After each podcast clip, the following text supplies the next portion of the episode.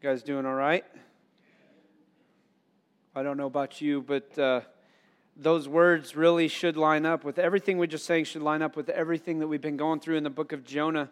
Because when I think about moving mountains, when we think about last week what Jonah felt being down at the bottom of the ocean, trapped by his sin, trapped by his heartache or really by his despair, by his disobedience, realizing how far he was from God, realizing that he was that close to death and yet God providing a way. It's really that idea of moving mountains. And I want you to think about this when we think about this. In, in Jonah's life, God moved a mountain by saving him and calling him to go to a people who, in reality, had a mountain in front of them because they couldn't see God through everything that they knew and had experienced in their lives. What we have to begin to understand is the Ninevites were very religious people. All right, they were very committed to religion, but most of those religions were obviously false gods. They, they had multiple false gods that they worshiped, usually with through sacrifices, through divination, and things like that. And Jonah is called to go to these people in Nineveh to preach the gospel to them. And we all know what happens in the first part of the story. The first part of the story is what? Jonah runs. God calls him, and Jonah says, Over my dead body am I going to the Ninevites. You, are crazy if you're asking me to go there. And, and we, we tried to draw this out to a certain extent. In reality, in our lives today, it would be much like a person in Jewish culture, in Israel, being called to go to the Muslim people in Iraq or Syria and to call them to repentance. That's literally what it is. And if you can open up your mind to that thought process, if you can understand what goes on in the Middle East right now, you would begin to understand what you're asking them to do. That would be like a Jewish person, a Hebrew, literally walking into Palestine, the Palestinian controlled area, area, and start to stand on the truth of God and calling them to repentance. Do you understand what's going on there now? Does this make it kind of come alive a little bit more? Because that's what God is doing. God, you're going to go to the Ninevites. And He's like, No, I'm not. I hate those people. I despise those people. I despise them to the point that I don't want them to respond. And we're going to get to the rest of the story that we talked about later in, in chapter 4, all right? But then, as a result of his disobedience, God sends a storm, and God allows the storm to not only affect Jonah, but to affect everybody around him, which means all those sailors and everything. And as a result of that storm, Jonah realizes that he's the cause of it. And so we said last week that there are a lot of times that we cause our own storms. Our disobedience to what God has called us to do will God will allow storms to rise up around us to get us to do what we're supposed to do. And so the storm is a result of Jonah's disobedience, but other people suffer as a result. But they realize when, when Jonah's the problem, Jonah says, Hey, throw me overboard. If you throw me overboard, everything's going to happen. Everything's going to stop. And so they throw Jonah overboard. And last week we looked at what it means to really respond to God when we've messed up. And Jonah, in the midst of everything that's going on, cries out to God for salvation. He realizes that he's messed up, he's screwed up. He calls out to God for salvation. He seeks God in prayer, he acknowledges God for who he is. And, and, and so we see what God does. Matter of fact, we talked about it at the very end. He, eh, Jonah acknowledges where it says salvation comes from the Lord. And then, as a result of his acknowledgement, as a result of his confession of what's going on, what happens? Remember, I, I said something like this it was like a great pumpkin chunkin', right? Like the, the whale, like pumpkin chucked Jonah out onto the land. You know, like just, I, I, I would love to see it. I, I'm, I'm serious. I'm just like, could you imagine you're on the beach, you're hanging, like I'm thinking I'm on Gulf Shores, right? We're, we're hanging on the beach, and all of a sudden now the water, who knows, maybe, I don't know, maybe 50 yards out or something, you just see this dude come flying. Whoa! hits the sand, and you're like, what the heck just happened there? I mean, like, like I freak out when I see dolphins. I'm like, oh, dolphins, look, you know. But you see this dude come flying out of the water, face plant on the sand. He's pale. His clothes are kind of torn because of the acids from the whales. I mean, you get the picture, right? And we're now we're in chapter three. We're, we're, we're, continuing on with the rest of the story. Jonah chapter three, as we dig into it, we're going to see what happens as a result of God's number one, God's forgiveness, Jonah's confession, God's forgiveness, and then God's call and what happens again. So if you have your Bibles, Jonah chapter three, starting in verse 1. And we're going to read the whole chapter. It's only 10 verses, fairly short. But listen to what he says. Then the word of the Lord came to Jonah a second time. All right? A second time. Matter of fact, if you notice our sermon series or sermon title today is the God of second chances. All right? The word of the Lord came to Jonah a second time, and he says, Go to the great city of Nineveh and proclaim to it the message I give you. Now, listen, here's the contrast. In Jonah chapter 1, verses 1 and 2, God told him to go. And in chapter or verse 3, Jonah said, No, I'm out of here. See you later. I disobeyed. I'm gonna but listen to this now in verse 3 of chapter 3. What's it say? Jonah obeyed the word of the Lord and went to Nineveh. And now Nineveh was a very important city. A visit required three days. Matter of fact, yours might say it was an exceedingly great city that had three days' breadth. In other words, it was, it was a large city. It would be like walking into the city was not going to be something easy to get across. It was a large, very uh, built city. And on the first day, Jonah started into the city and he proclaimed 40 days, or excuse me, 40 more days, and Nineveh will be overturned. And listen to verse 5 because I love this. The Ninevites believed God, they declared a fast, and all of them, from the greatest to the least, put on sackcloth. And when the news reached the king of Nineveh, he rose from his throne, he took off his royal robes, covered himself with sackcloth, and he sat down in the dust. And he issued a proclamation in Nineveh By the decree of the king and his nobles, do not let any man or beast, herd or flock taste anything. Do not let them eat or drink, but let man and beast be covered with sackcloth. Let everyone call urgently on God and let them give up their evil ways and their violence. Who knows? God may relent and with compassion turn from his fierce anger so that we will not perish. And then verse 10 it says this When God saw what they did and how they turned from their evil ways, he had compassion and he did not bring upon them the destruction he had threatened.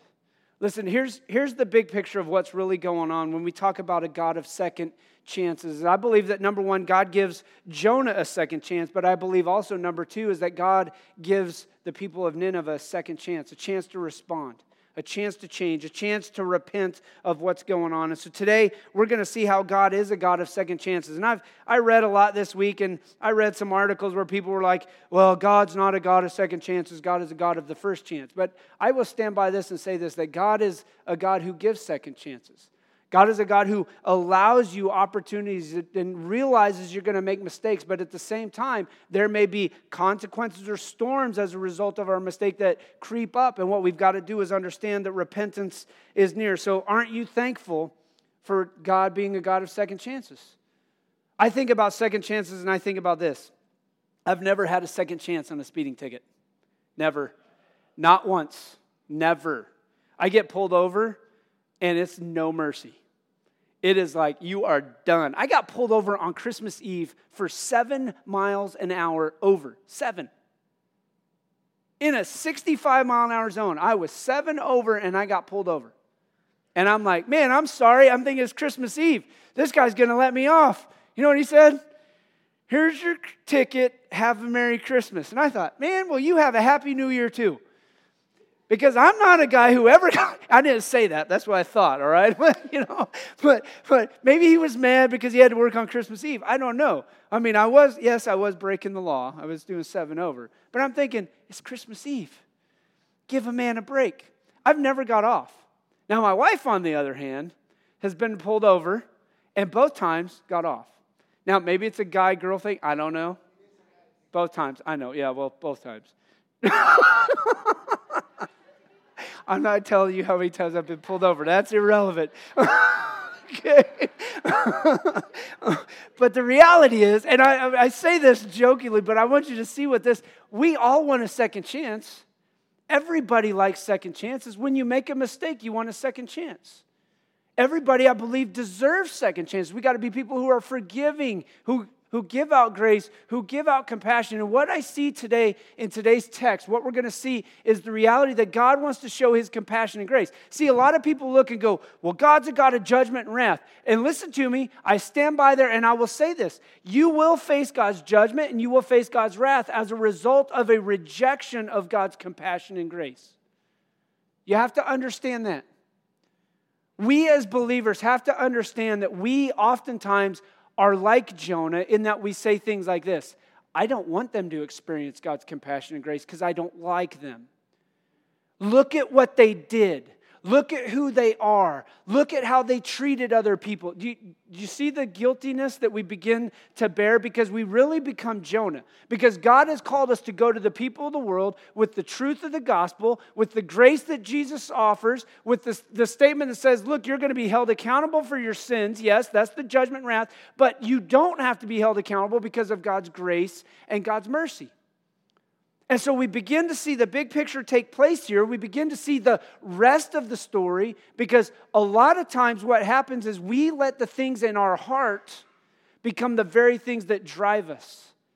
We let the responses or the actions of the individuals be the very thing where we say, Well, I'm not sure if that person deserves to hear the gospel. And I just want to say this to you when God looked at you, when God died on the cross for you, you didn't deserve it.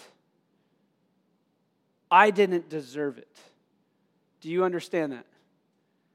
If we went based on a rights basis or a deserving basis, you did not get what you deserve because you got grace. Matter of fact, the Bible says, while we were yet sinners, Christ died for us. That means that he died for those who are still trapped in their sin, who are still giving into the sinful nature, who are going to sin down the road. So we begin to see this big picture take place. The rest of the story begins to take place that God is showing His grace and His mercy to people who need His grace and mercy. And a lot of times it's the very people who have experienced His grace and mercy that don't want others to experience it. So I challenge you today. I want to I want to challenge us as a church. I want to challenge us as individuals that we look deep within ourselves and ask, is God a God of second chances? God gave me a chance. God gave me the opportunity. God called me. I responded to his call on my life and that's what I want to do. All right? But there are others out there who need to respond to his call as well. So here's the big statement. If you remember anything, I want you to remember this. Obedience in your life may lead to belief for others and listen, the blessing of seeing a revival. Now, growing up in the church, revival was something that happened every year to a certain extent. We just called them revival services. Sometimes there might have been a revival, sometimes it was, you know, it is what it is. But I'm talking about a community wide revival. I'm talking about when the church is so passionately in love with Jesus and with his gospel that the church takes the gospel outside the four walls of the building and begins to see a revival. Because I, will stand by this, I will always stand by this, that a church will not reach the community solely on the basis of how good a preacher is, period. I don't care who you are, you're not going to reach everybody solely based upon the fact of who the preacher is. A church grows, a church changes a community as a result of the people being the ones who preach. I'm not necessarily talking about up here because some of you are going, uh huh, I ain't getting up there.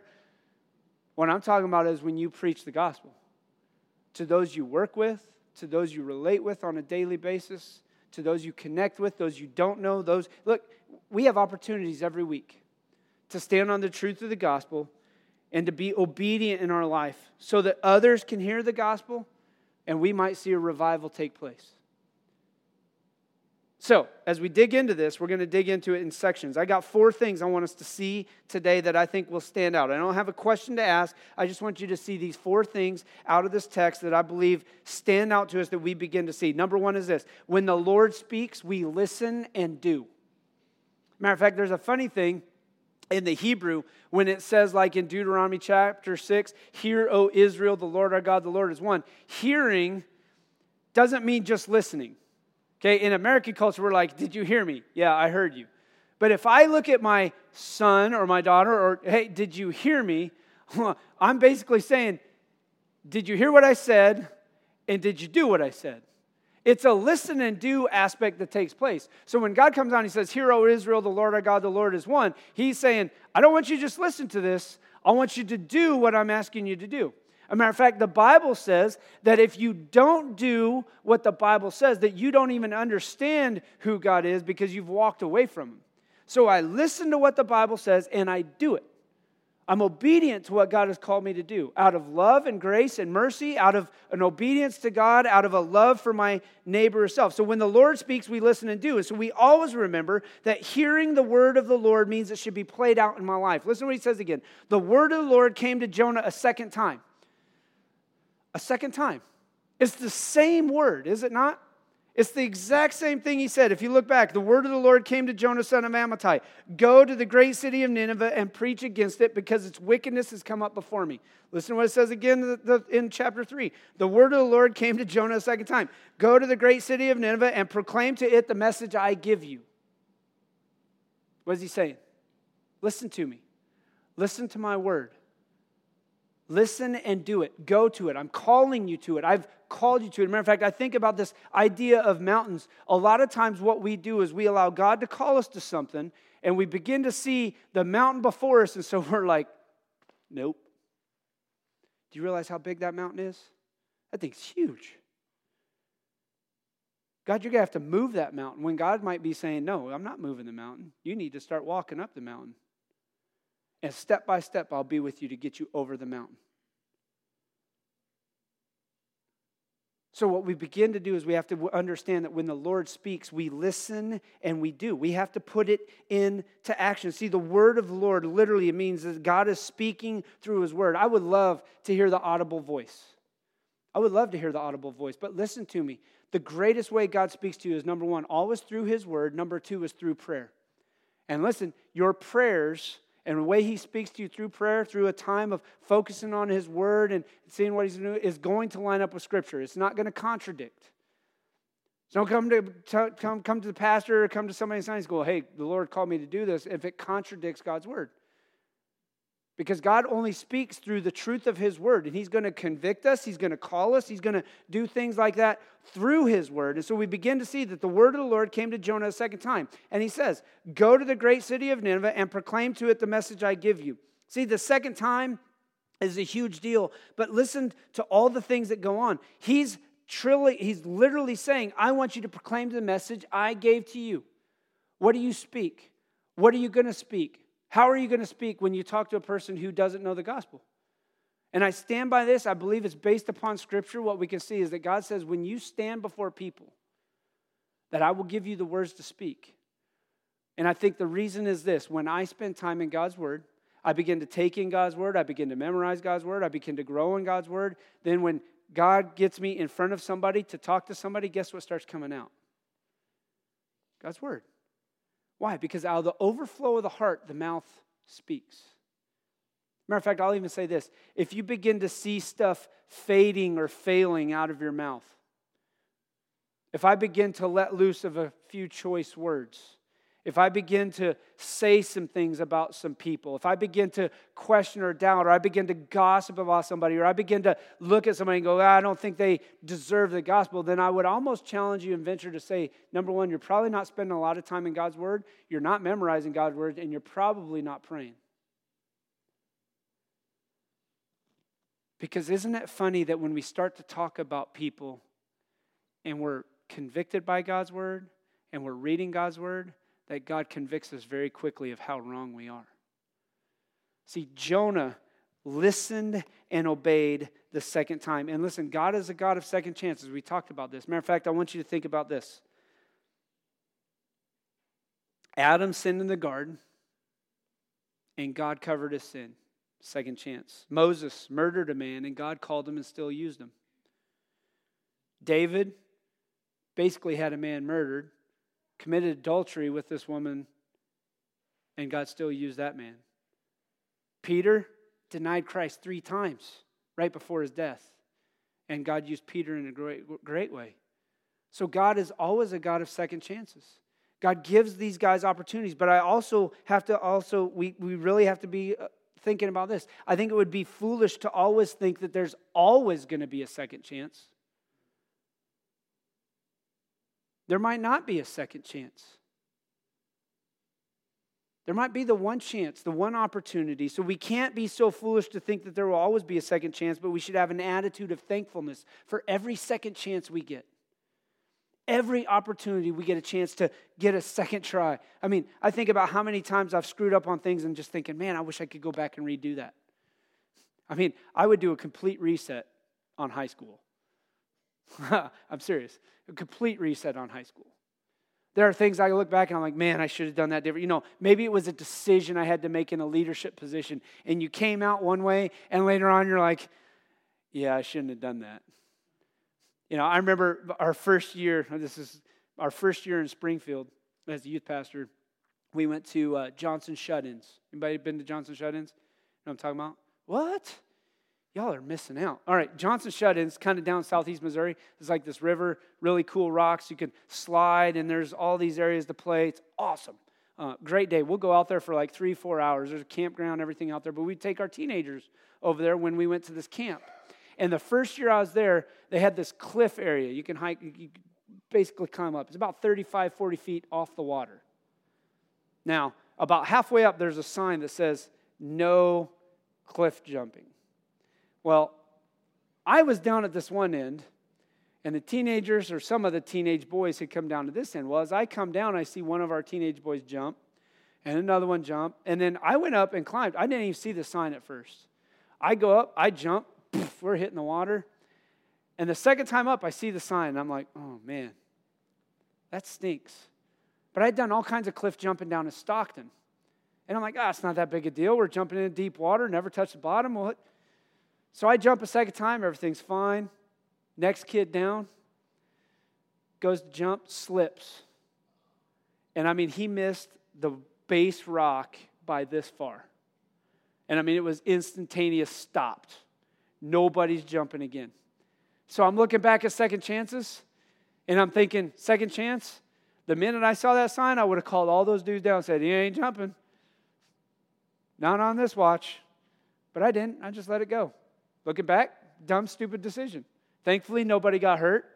It was pretty daggum close. But I'll never forget that thing. Second chances are huge.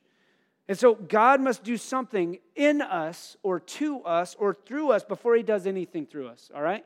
So we begin to see what he says. Then the word of the Lord came to Jonah a second time. Here is how God works in Jonah and, and, and to Jonah before he could do anything through Jonah.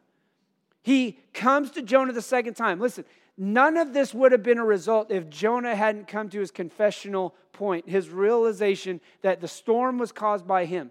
But as a result of the storm, Jonah realizes, hey, there's some consequences I got to go through. He takes it upon himself. He confesses his sins. He repents. He calls on God for salvation. God saves him. And as a result, now, because of what God has done in Jonah, as a result of his disobedience, God is going to work through Jonah in a great way. So we begin to see that, that, that God uses what was a negative thing for a positive thing. So when the Lord speaks, we listen and do. Number two, I believe, is this, and this, this is kind of a stolen, I've used it before, but obedience is always our success. My, our, my parents' church, they have these core values, and one of them is obedience is our success. All right? But I want you to think about this. As a result of Jonah's obedience, he was successful in what he did. Listen to me. You can do nothing more than be obedient. Success is up to God. But when we are obedient, God classifies that as success.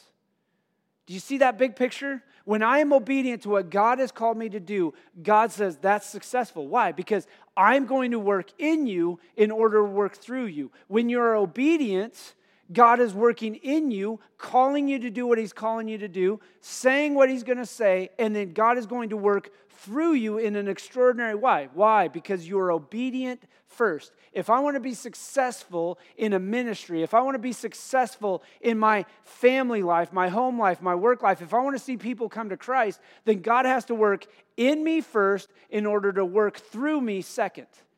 So obedience is our success. Look at verse 3. Jonah obeyed the word of the Lord and went to Nineveh. Huge thing, right? Before he disobeyed and ran, this time he obeyed and he went to Nineveh, went on his way. Doesn't say how long it took him there. I don't think it's even relevant. It's just the fact that he was called and now he goes. Jonah went. See, I stand by this and I stand by it wholeheartedly. All of us are called to preach the gospel. All of us. Not just some, not just a few. Go and make disciples was given to every disciple of Jesus Christ. Every person who's followed Jesus Christ, go and make disciples. It's a simple it's as simple as just talking about who Jesus is, what Jesus did, what Jesus did in your life. And listen, we're gonna we're gonna work towards this. We're gonna have some more evangelism classes coming up here soon so that you can do that. I think the simple fact is this the more I read God's word, the more I take in God's word, the more I speak about who God is and what God has done in my life, the more I'm able to preach to those I know. I, I, and I don't make this sound bad because I think everybody needs to understand and know him, but I'm not a person who's big on particular evangelism styles because evangelism style works different for everybody. One person's a Romans road guy, another person's a share Jesus without fear guy, another person's the four spiritual laws, another person's like, I just use my testimony and I share what God's done in my life. Those are all great examples. So to sit down and just say, hey, this is the way you're going to share the gospel, you got to know what's going on. I believe the very simple thing, just as I said earlier, out of the overflow of the heart, the mouth speaks. When I take in God's word, then God's word is going to come out. So obedience is our success. And I think about this too when I when I was evaluating this text of scripture. See, when we're faithful and obedient to do what God has called us to do, then God uses his supernatural power to work in us to accomplish his purpose. Listen to what happens again. Jonah obeyed the word of the Lord and went to Nineveh. Now, Nineveh was a very important city. A visit required three days. And on the first day, Jonah stayed, uh, started into the city. He proclaimed, 40 more days, and Nineveh will be overturned. The, what I read on this is that here's how it would basically play the government buildings would have been about a one day journey in to the city of Nineveh. So the idea would be that Jonah went in, most likely visible for what he had gone through. Jonah goes into the city and he begins to meet with the leaders, the people who are in influential positions, and he proclaims them this message. All right, 40 more days, and Nineveh's going to be in trouble. Nineveh's going to be destroyed. 40 more days, and Nineveh will be overturned. And so he proclaims this message, and as a result, we see what really most every church that I know of has prayed for. It's called revival, it's community transformation, it's a change in the community, a change in the hearts of the people as a result of the truth of God being preached. And so, number three is this. We talked about number two, obedience is our success. Number three is that God can change anyone and everyone. God can change anyone and everyone. Listen to what happens in the following verses, verses 5 and following.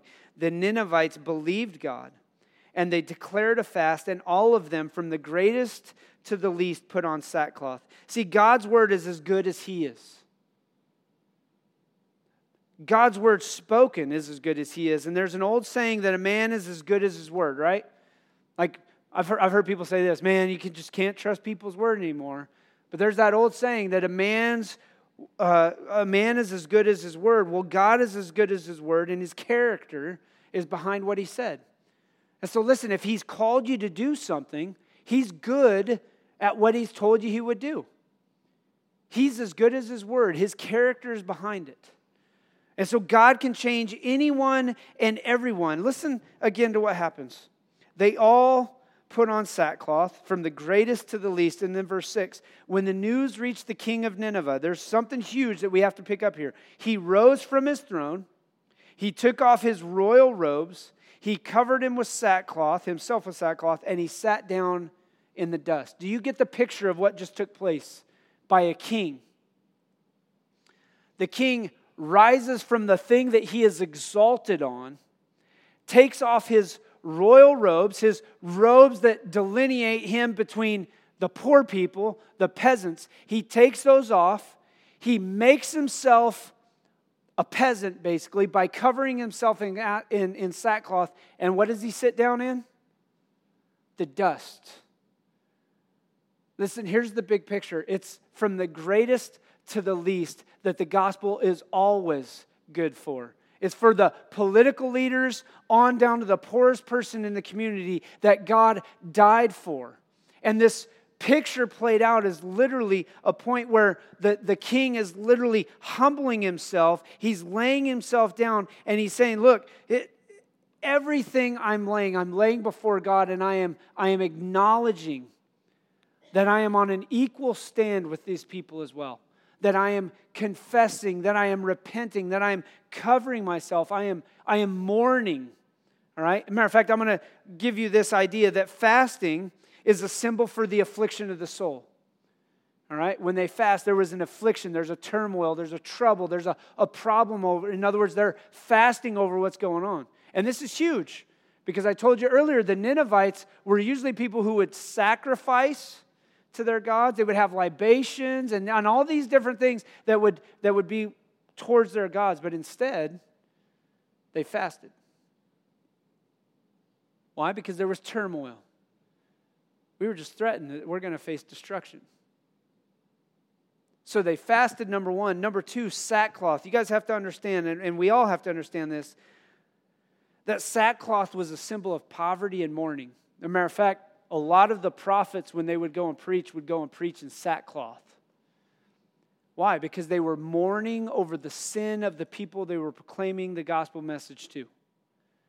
It was their way of putting themselves in a proper stance, in a proper position, acknowledging really where they belonged.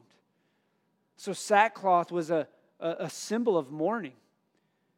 And so, what you see is the people of Nineveh who are saying, Look, we've got this turmoil, this inner turmoil inside where we realize our brokenness, we realize our sinfulness, and we're mourning over it. It's a repentance for what they've done.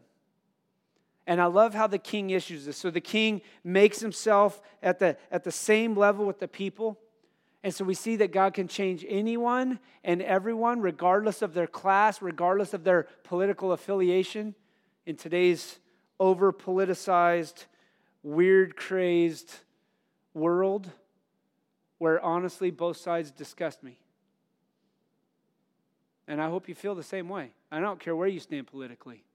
You should be disgusted by what's said towards anybody the way it's been said. The fact that a Democratic congressman can or congresswoman can stand up and say things about people like that, or the fact that a Republican leader can say the things about other people, it's ridiculous. It's pathetic. It's not gospel centered.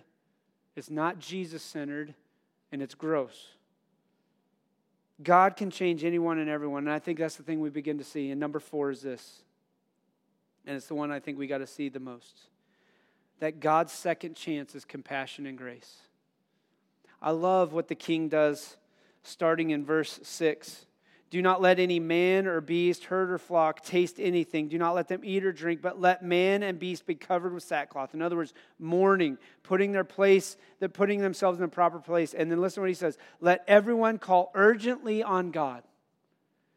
Let them give up their evil ways and their violence, and who knows, God may relent and with his compassion turn from his fierce anger so that we will not perish. See, Jonah goes in and he pre- proclaims God's judgment's coming because of your sinfulness. And what I'm here to tell you that we see point blank throughout the gospel is something that's uncomfortable in many people's eyes that God's judgment and wrath will come at some point. But listen to me, God's compassion and grace right now is calling out. He's saying, I am a God of compassion, I am a God of mercy, I am a God of love, and I'm offering you this free of charge because it's not based upon anything you can do. It's not based upon how much you pay, how much you give, how much you go to church, how much you know. It's not based upon any of that. It's not based upon your works.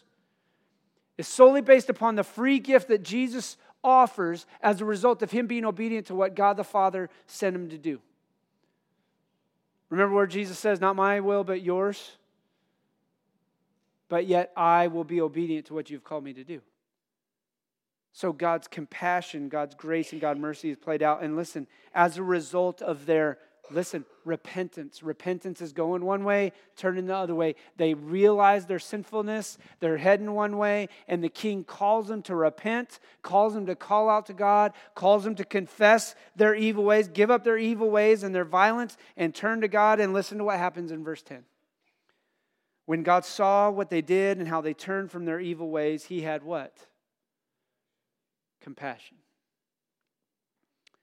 And as a result of God's compassion, remember, God's compassion is God's wisdom. And God's wisdom, according to the world, is foolishness because Jesus on the cross is foolishness according to those who are perishing. But according to those who are in Christ, it is the very wisdom of God, it is the very thing that offers us life. God's second chance is compassion and grace. And here's the grace because he did not bring upon them the destruction he had threatened. Instead, he offers them life. If you have your Bibles, real quick, flip to, to Luke chapter 11. And I'm going to close with this. Because in Luke chapter 11, we see where Jesus is talking to the crowds. And as the crowds increased, in, in verse 29, it says that Jesus said that this is a wicked generation. It asks for a miraculous sign, but none will be given it except for the sign of Jonah. And everybody's like, What? The sign of Jonah? What? What's this guy talking about? And Jesus says, For as Jonah was a sign to the Ninevites, so also will the Son of Man be to this generation. The queen of the south will rise at the judgment with the men of this generation and condemn them. For she came from the ends of the earth to listen to Solomon's wisdom, and now one greater than Solomon is here. Listen, the men of Nineveh will stand up at the judgment with this generation and will condemn it, for they repented at the preaching of Jonah, and now one greater than Jonah is here. Listen to what Jesus is saying. This is the promise that he's saying. Look, the, the, the wicked people of Nineveh turned and repented at Jonah's message. But you Pharisees, this is who Jesus is talking to, you Pharisees that are asking for another sign, that aren't looking to Jesus, you don't understand that the men of Nineveh, the people who confessed, the people who turned, the people who repented, the ones who called on God, they're going to stand in judgment over you. Why? Because they responded to God's grace and compassion and you didn't. They've responded to God's grace and God's love and God's mercy. Instead, you have chosen God's judgment because you thought it's about what you can do. And so Jonah is the story of second chances. Jonah is given a second chance to take the message of the gospel to the people. And the Ninevites are given a chance to put their faith and trust in God, a God of compassion and a God of grace, but a God who will judge everybody equally in the end. And so there's two ways to see it you're either in Christ or you're apart from Christ. And that's the reality. It's not a message everybody likes to hear, but it's a message of the gospel. And so here's what I want to do as we close. Very simply, is this I want to ask you the simple question Where do you fit in the story? Maybe God's calling you to go to a very people who need to hear of God's compassion and grace. Matter of fact, I would even say that that's where God lines up most of the time is he's calling you. I can't be at your workplace every time. Your Sunday school teacher, your life group leader can't be with your with you at your workplace or you at a family reunion or you hanging out with your friends on Friday night, but you are. And you may be the very person that God is calling to reach out to your friends, your neighbors, your coworkers, your family, with the gospel. And you got one of two options I can obey or I can disobey. But maybe you're also a Ninevite. And listen, maybe you're a person who, for the longest time, has rejected God's calling. You've, you've ran to your own religious ideas, your own thoughts, but God has been calling out to you. God's been saying, hey, you need to turn. You need to repent. You need to turn from your evil ways, confess your sins, and go the other way. Follow me. Put your faith and trust in Christ. Those are the two options that you see throughout the story of Jonah. And that, in reality, is the rest of the story. Now, we're going to look and wrap it up next week with what Jonah does and how he really throws a temper tantrum, a no good temper tantrum, because he didn't get his way and God got his way, and that may be where you're at, but I don't know. The reality is this you got two choices to obey or disobey? What do you choose? Father, we thank you.